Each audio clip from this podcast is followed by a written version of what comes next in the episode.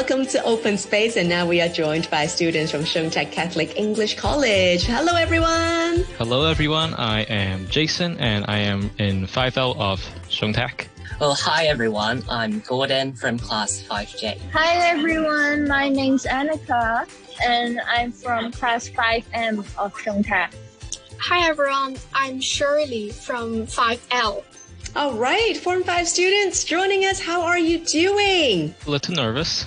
A little nervous. that is, yeah. That's normal, right? Because totally. it's a, yeah, it's a different normal. experience. Yeah, I know. And then we're right into the month of March. This is month number three for 2021. How's your year been so far? A lot to catch up with, I'd imagine. Well, I think we're all trying our best in these, you know, uh, uh, cha- challenging times because it's all new to us. We never really experienced anything like this in our lives, and I think, yeah, I think this is a good way for us to grow. Yeah, definitely. Shirley, how you doing? How have you been coping with all of this virtual learning versus going back to school? Um, actually, it's quite hard because uh, we're going all stuff online, and I'm not very uh, familiar with those uh, Zoom thing or something like that. So I'm trying to uh, do my best. Fantastic. And for Annika, how have you been doing? It has been quite hard for me because I have to share the living room with my little brother, and we have Zoom classes together. So it's like voices coming in from his side, voices coming in from my computer, and it's been quite hard to keep up with the studies. My gosh, is that why you are stuck in a coffee house right now? Because there are, are there lessons going on at home? She's nodding her head. Oh, thank you so much for joining us anyway. And Gordon, how have you been? Well, actually, it's been okay.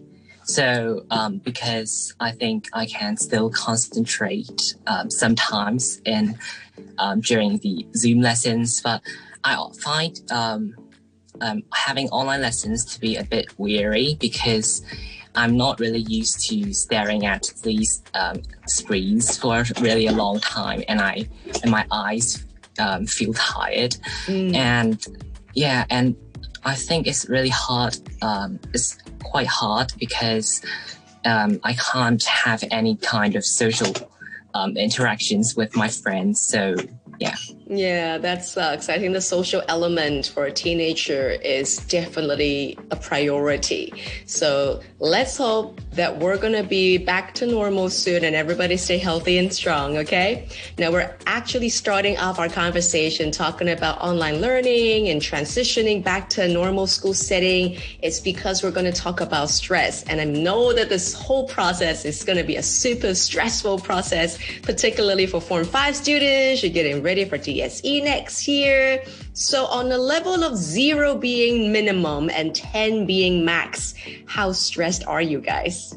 Well, for me, I guess I've really, I guess my personality is just I'm a little carefree. So, uh, considering the future, I'm not too stressed about it. But maybe for the new f- near future, maybe uh, in the DSE, then I say maybe at about a five because it's not something that's very immediate. I still have some time to prepare for it. So yeah, That's good. I think that's, a- what my shift was at. Nice. That's a good level of stress. Five is great. How about for Shirley? For me, I was like like um 50 50 percent. 50%. So you're also at a five. Yes, five. Okay. Yeah, five. Okay, cool, cool, cool. And Gordon? Well, I think it's a seven because um, because I've always been a worrier and I not really um, secure and uh, about the future, and I also worry a lot about my schoolwork. Right. So like a seven, roughly. Okay, Annika? For me, because I stress about every single thing in my life. So even the littlest thing in my life, I stress about it. I worry about it. So for me, I'm in a level eight, I guess. Wow. Yeah, I'm quite stressed. Okay, calm down on the caffeine, okay? That does not help. so, we're going to talk about stress as a big topic because it is so relatable to everybody tuning in to the common room. Every single Hong Kong student will tell you that they are at a minimum of like a four level of stress because being a student in Hong Kong. It is stressful.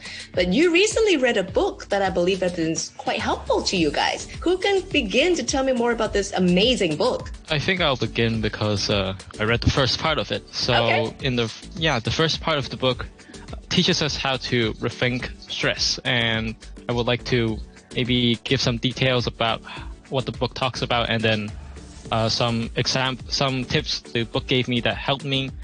So in this book, it, in the first part, it talks about it first starts off with some researches to show that different mindsets can really shape how you uh, think think about different things, and one of the one of them is of course stress.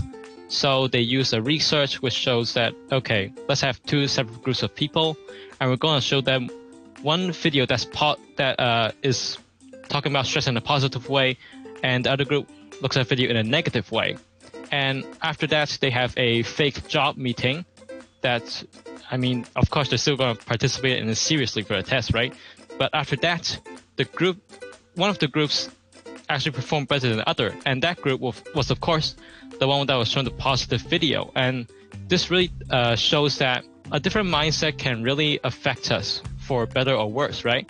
So in the book, the tips that it gave, for example, one of them is to not look too far into the future.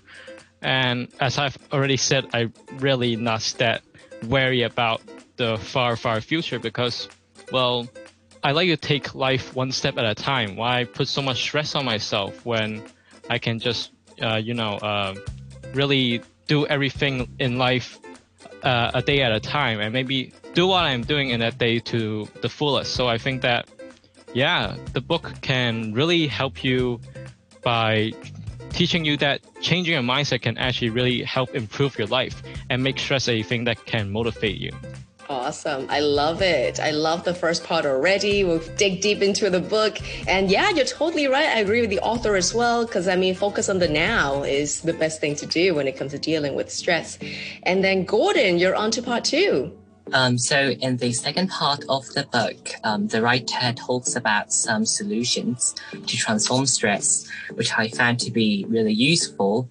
So um, in the book, um, the writer said that the belief of stress makes big differences to people's health.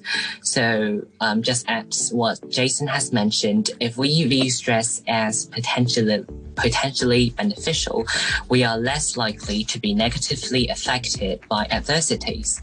So say when you're going to have an impromptu speech in front of a large crowd, it's really normal to feel a bit nervous or even nauseous.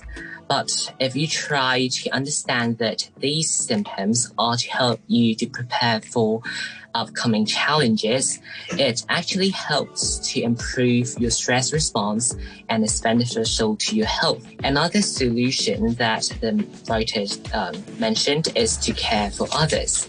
So it allows you to enhance your sense of well-being and thus creates resilience as you're spreading positivity um, to communities, um, no matter it's about, no matter it's to um, your family or even the com- community or just um, your classmates. So by being more considerate to people around us, we'll be genuinely happier. And I think this is really a nice way to cope with stress.